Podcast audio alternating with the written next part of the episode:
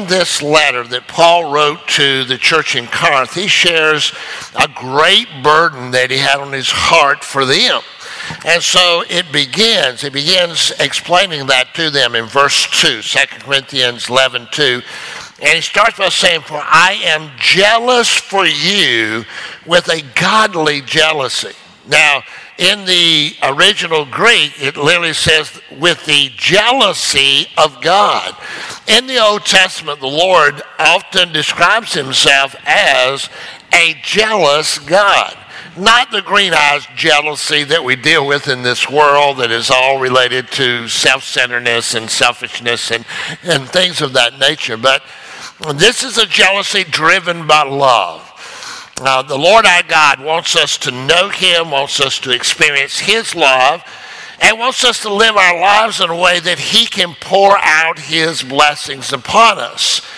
And this is what Paul is sharing with the church in Corinth. He is saying, This is me. This is the love, excuse me, that I have for you. That same jealousy of God. I, I, want you to know and experience the full blessings of what it means to be a follower of Christ. But he says, I am concerned. He says, I, I'm concerned that something could be happening. And he words that in verse 3 where he says, or where he goes on to say, after saying a godly jealousy, he says, For I have betrothed you, this is verse 2, to one husband, so that to Christ, I might present you as a pure virgin. Now, this is an incredible word picture that he's using here, and they fully understood the culture of that day. It's all about uh, the process of being married in Paul's day and time. And um, uh, and so uh, he is using this as an example, say, I'm the father of the bride. So listen carefully to. We had a wonderful wedding uh, yesterday up in the upper sanctuary where Evan Smith and Jordan McKee joined their lives together. And uh, as they came down and got ready for the ceremony and everything, before they could share their vows with each other, and before they could exchange rings and they could seal those vows and the covenant they're making, I had to ask the question Here's the question Who gives this woman to be married to this man in holy matrimony? And so her father says, her mother and I. But he was the key figure there. He was giving her away. You know, in our culture, we talk about engagement, where a man and woman fall in love, mutually agree, they want to live their lives together as husband and wife, and so they become engaged for a period of time, and then they will go through the marriage ceremony, and then there'll be the celebration after that. Well, in Paul's day, it was a little bit different. You didn't go through an engagement, you were just immediately married. It is called being betrothed. And when the father would betroth his daughter to a man, then the man would leave and go prepare a place for uh, his wife that uh, he is going to be taken on. And then when he come back, he come back to receive her.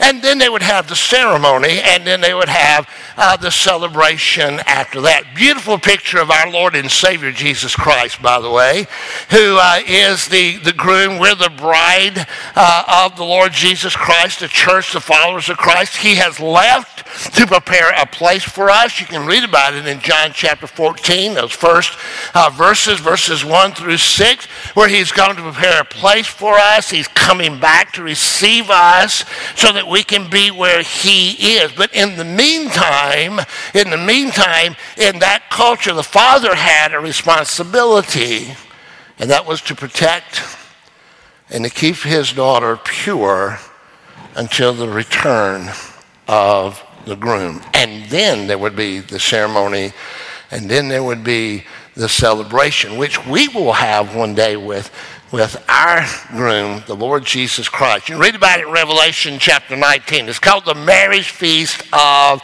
the Lamb. Paul says, Look, this is how I feel towards you. I'm your father in the faith. I am the one who, who led you to Christ, shared the gospel. You came to know Christ. And I feel that same responsibility to you to protect you and, and, and to keep you pure until that glorious day when we're all together and we're sharing in the marriage feast of the Lamb or when the Lord calls you home. But he says, I have a great concern. And here's what he says as we look into the very next verse. He says, I am afraid that as the serpent deceived Eve by his craftiness, that your minds will be led astray from the, and these are the words that I love, the simplicity and purity of devotion to Christ, to Jesus. He says, I'm afraid you're being deceived. Paul understood that Satan understood that he had absolutely no impact on the eternal destiny of anyone who has sincerely accepted Christ as Lord and Savior, but he could have an impact on their life here on this earth.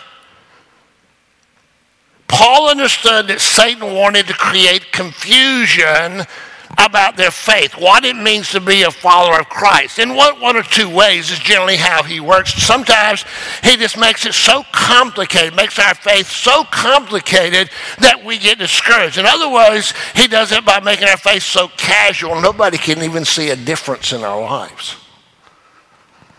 In either case, if he is successful, then we become stumbling blocks for those who need to know Christ and to come to Christ. And Paul is struggling with that. Because even then, he was beginning to see how our adversary was working to bring that confusion. And so he began to cry out to them and to share from that point on everything that's involved in and being able to uh, restore them back to just the simplicity and the purity of devotion to Jesus. This is really the basis of our study right now, talking about expectations. That is, having to receive Christ as our Lord and Savior, what does He really expect of us as followers of Christ? Now, here's what we've learned so far. And I want to bring everybody back into our same train of thought, since this was a couple of weeks ago that we were looking at this. We have learned, first of all, that really what he's looking for, first and foremost, is simply an obedient spirit. Just simply doing exactly what he tells us to do, when he tells us to do it, with the right heart attitude. And he does that through Scripture. He does that through the Spirit of the Lord. He teaches us truth. And we, when we discover that truth, we learn that truth. You started with the gospel when you understood who he was, what he did for you, how much you needed him, because you was a sinner in need of the incredible grace of God, and you responded to that. You were obedient to it, and you received him as Lord and Savior. That's the beginning. Now you begin to learn more truth. And as you learn more truth, he says, I want you to learn it, and then I want you to live it. When? Tomorrow? Sooner or later? One day? No. When you learn it, start living it. That's really all he has. It's not complicated at all. Just to be honest with you, it's not, it's not complicated. Once you learn a truth, he says, I want you to learn it. Once you learn it, not tomorrow, not but that very day, start living it in your lives. And doing it with the right heart attitude. in other words, not because you have to. No. It's because you want to. Because you love the Lord. You, you're so blessed with what He's done. He's given you the uh, complete and eternal forgiveness of the gift of sin. He's given you the gift of eternal life. You got eternal security. One day you will be with Him forever, all by His grace and His work. And you say, Lord, you're so awesome. I, I'm not doing this because I have to. I want to. And this is why, by the way, we have like the proclamation of the word in part of our worship. That's why we have other opportunities, whether it's a women's retreat where you're taught there, whether it's Sunday morning in our small groups that we call Sunday school, Wednesday night, women's Bible, men's Bible, all the opportunities just so that we hear truth. We hear it, it may reaffirm, hey, we're doing it right. Thank you, Lord. Or it may be we hear truth and you know what? The Lord says, you need to make some adjustments. and how you're living that out in your life, we learned something new. And the Lord says, now it's time to live it. Now you know it. Now live it. So, the first thing we learned, he said, look, I'm just looking for an obedient spirit. Do what I tell you to do when I tell you to do it with the right heart attitude. But then we discover something else. And this is kind of where we are right now in trying to understand what this means. Not only is he looking for an obedient spirit, but he's looking for a fruitful spirit. So if you take your Bibles, uh, if you haven't already, turn to John chapter 15 because this is where Jesus explains what this is all about in our lives. He wants us to be fruitful. We have learned in our previous study that means the fruits of righteousness, like uh, a righteous loving attitudes in our heart or righteous loving actions in our life. The scripture also calls these good works. So Jesus says in Matthew chapter 5, verse 16, that your light so shine before men that they may see your good works that's righteous, loving attitudes in our heart, righteous, loving actions in our lives, so that the Father is glorified. In other words, they'll say, Hey, I want what you've got. And so he says, I want you to be fruitful. So, to explain that to us, Jesus gives us that word picture. We've been looking at it of a vineyard. He's the vine, that means he's the trunk. Just to remind you, for those who maybe haven't been here, that when you look at a vineyard, most of what you're looking at is branches, not the vine. The vine is the trunk. And Jesus says, I'm the vine. We're the branches. But we have a we have a vine dresser, what is called a vine dresser. His name is our Heavenly Father, and He has a responsibility. Here's His responsibility to make sure that we're bearing fruit as branches. So we've learned he uses tools, of course, such as the tool of discipline. He gets out his little knife. I guess if it's God, it's probably a big knife. and he starts pruning. He starts cutting away. He starts working on those areas in our life that is holding us back from being fruitful, bearing fruit in our lives because his responsibility is to make sure it's a branch that I'm bearing fruit. So he uses discipline. We also have learned that he uses discipleship along with that. Discipleship is him using the truth of the Word of God to expose some things we need to be aware of. For instance, he, he exposes untruthful presuppositions in our mind. Now, I know just by looking at the congregation, there's some here that were not here two weeks ago, so I want to make sure you understand what I mean by presupposition. These are ideas in our head, these are thoughts we have, these are I'm going to use the word convictions that we think is true. This is true about God. This is true about life. The um, problem with all these presuppositions up here, this filter that we have, is that most of them are lies. We just don't realize they're lies. But they affect every part of our life. Every decision we make, even how we read the Word of God, how we even respond to God. So, God, as in discipleship, using truth from His Word, exposes those lies in our mind. Say, well, you know what? that wasn't true about God. That wasn't true about Jesus. That's not true about the Christian life. I thought it was my experiences, what I could see. And he exposes those things so that we, through the truth, can be set free from the lies. We start living the way he wants us to live.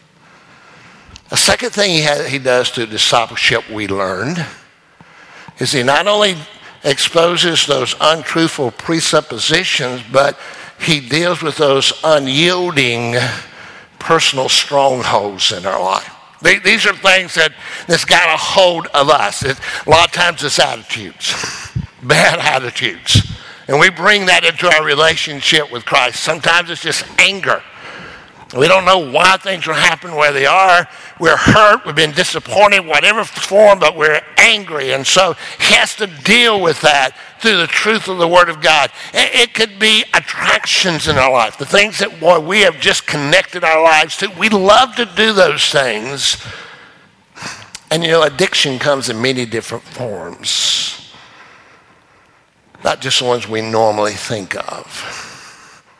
And we're bringing that into our relationship with, with Christ. He got to deal with that. He's got to deal with that. He does that through discipleship, revealing truth. And then not only attractions, they're the allies in our life. The allies are those people we've been running around with, and we like them to know Christ, but maybe they don't know Christ yet. And so if we keep running with them, guess what? They're pulling us away from Jesus from our Lord. He says, I got to deal with that. And then, of course, those are the anchors of life. You know what an anchor is? That's what you run to when it gets tough. And we all have them. Before we come to know Christ, we've already established, you know, what that is. For me, it's probably, well, it generally starts with chili cheeseburgers, okay? You know, when, when stress comes, chili cheeseburgers come. All right? Well, that's just surface stuff there, but I think you get the picture. Instead of running to God, instead of running to our Lord, if we're not careful, we'll run back to the old anchors of our lives. He's got to deal with that. Why? Because he wants us to bear fruits in our life. And so he uses the discipline, the, the, the, the, knife of pruning. He uses discipleship, using the truth of the Word of God. What I want to spend just a few moments now with you as we, as we move on into this passage, he uses another thing called divine presence. Listen to what he says here, verses 4 and 5. Look at this with me. John chapter 14, verses 4 and 5. Jesus says this same picture. You're in a vineyard, he's the vine, we're the branches. And he says, Abide in me, and I in you. As the branch cannot bear fruit of itself unless it abides in the vine, so neither can you unless you abide in me.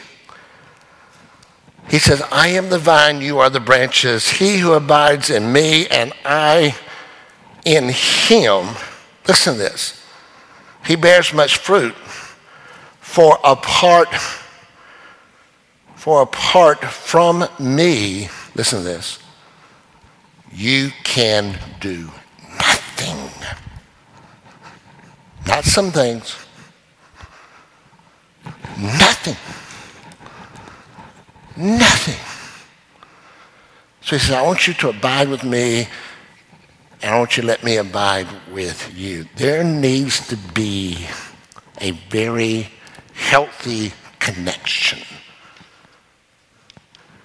daily with our Lord and Savior. I'm a branch. I've been a branch since I was seven years old where I gave my heart to Christ. Let me tell you about this branch. I am powerless. I am powerless to bear fruit. I'm just telling in and of myself, I'm just an empty shell. Now, don't want to cause concern to you, but I learned very early in life I can fake it pretty good. You know what I'm talking about? Say amen. Good. Some of you are spiritual, some of you, you know. It's the truth. I was blessed. Steve and I were blessed. We were raised with godly parents, love the Lord. We're in, you know, we're here worshiping. We're part of the body of Christ from cradle roll up. And in my early years, you, you could have you could have looked at my life and said, Oh, Stan's doing pretty good. Look at all that green foliage on his life. But if you were to inspect me at that time, the way the Heavenly Father would be inspecting me, you wouldn't have found any fruit.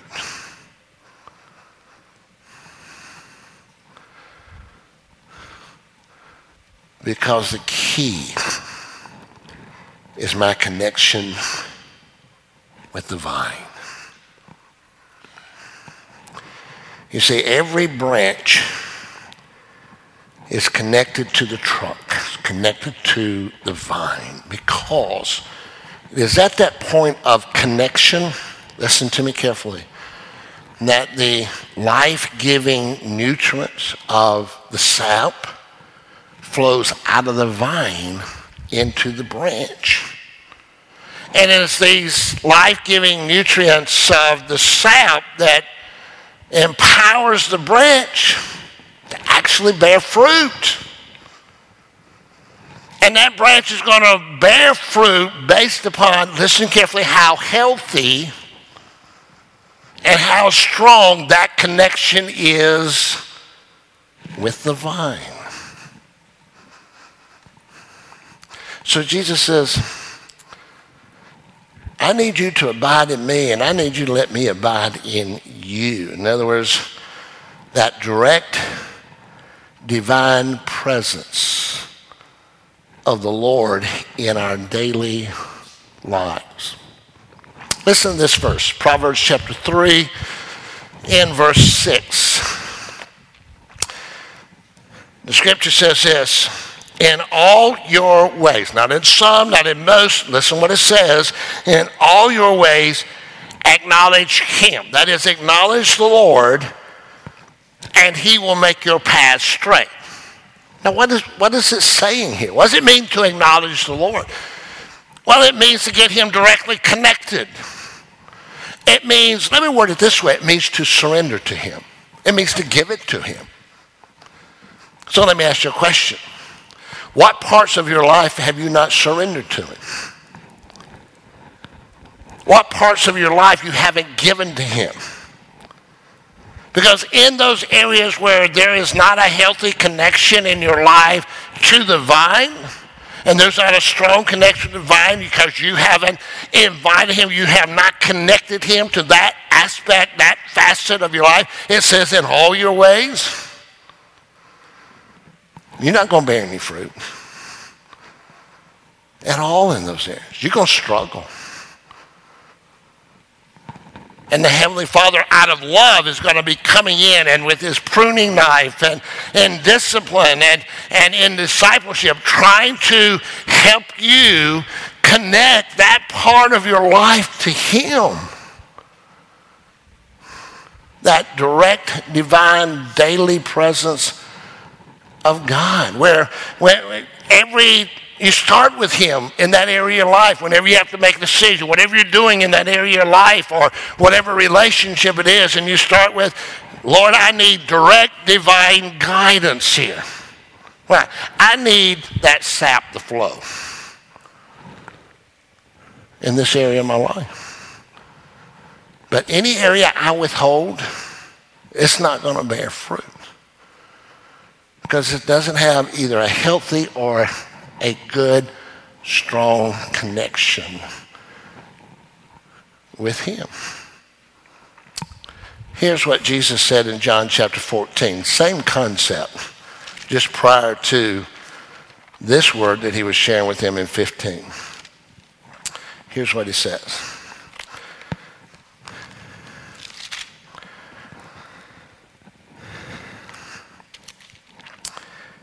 He says, If anyone loves me, he will keep my word.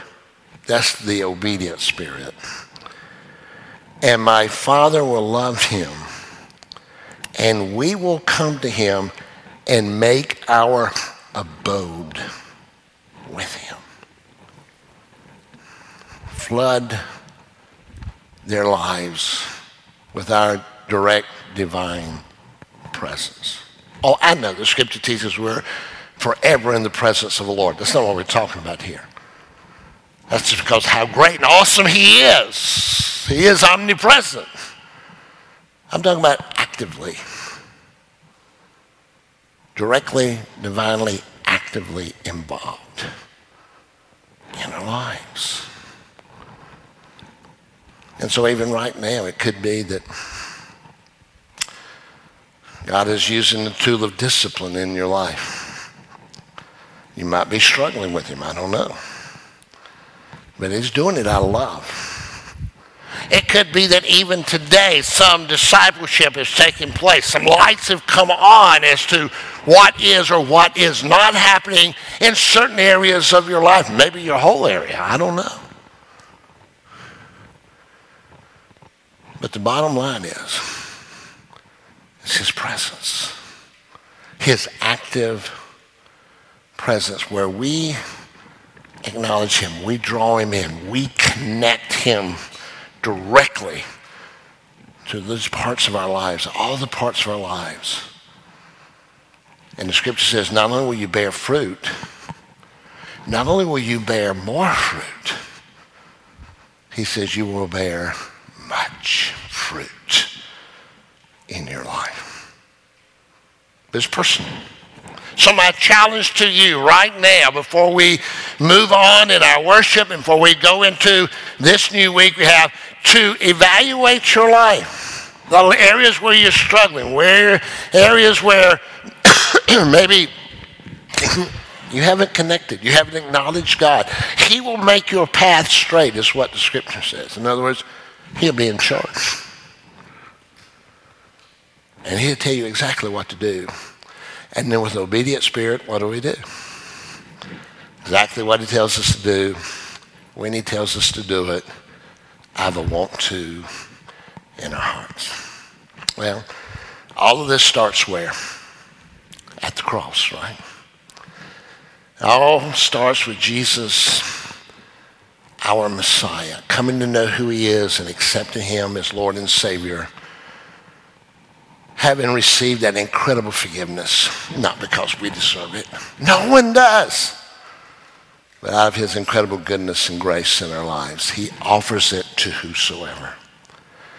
And we want to celebrate that. I, I, I, want to just have a time. Would you just bow your heads and just close your eyes in a spirit of prayer? We're going to, we're going to sing a beautiful song, Jesus Messiah, in just a moment, and then close with, um, with communion together.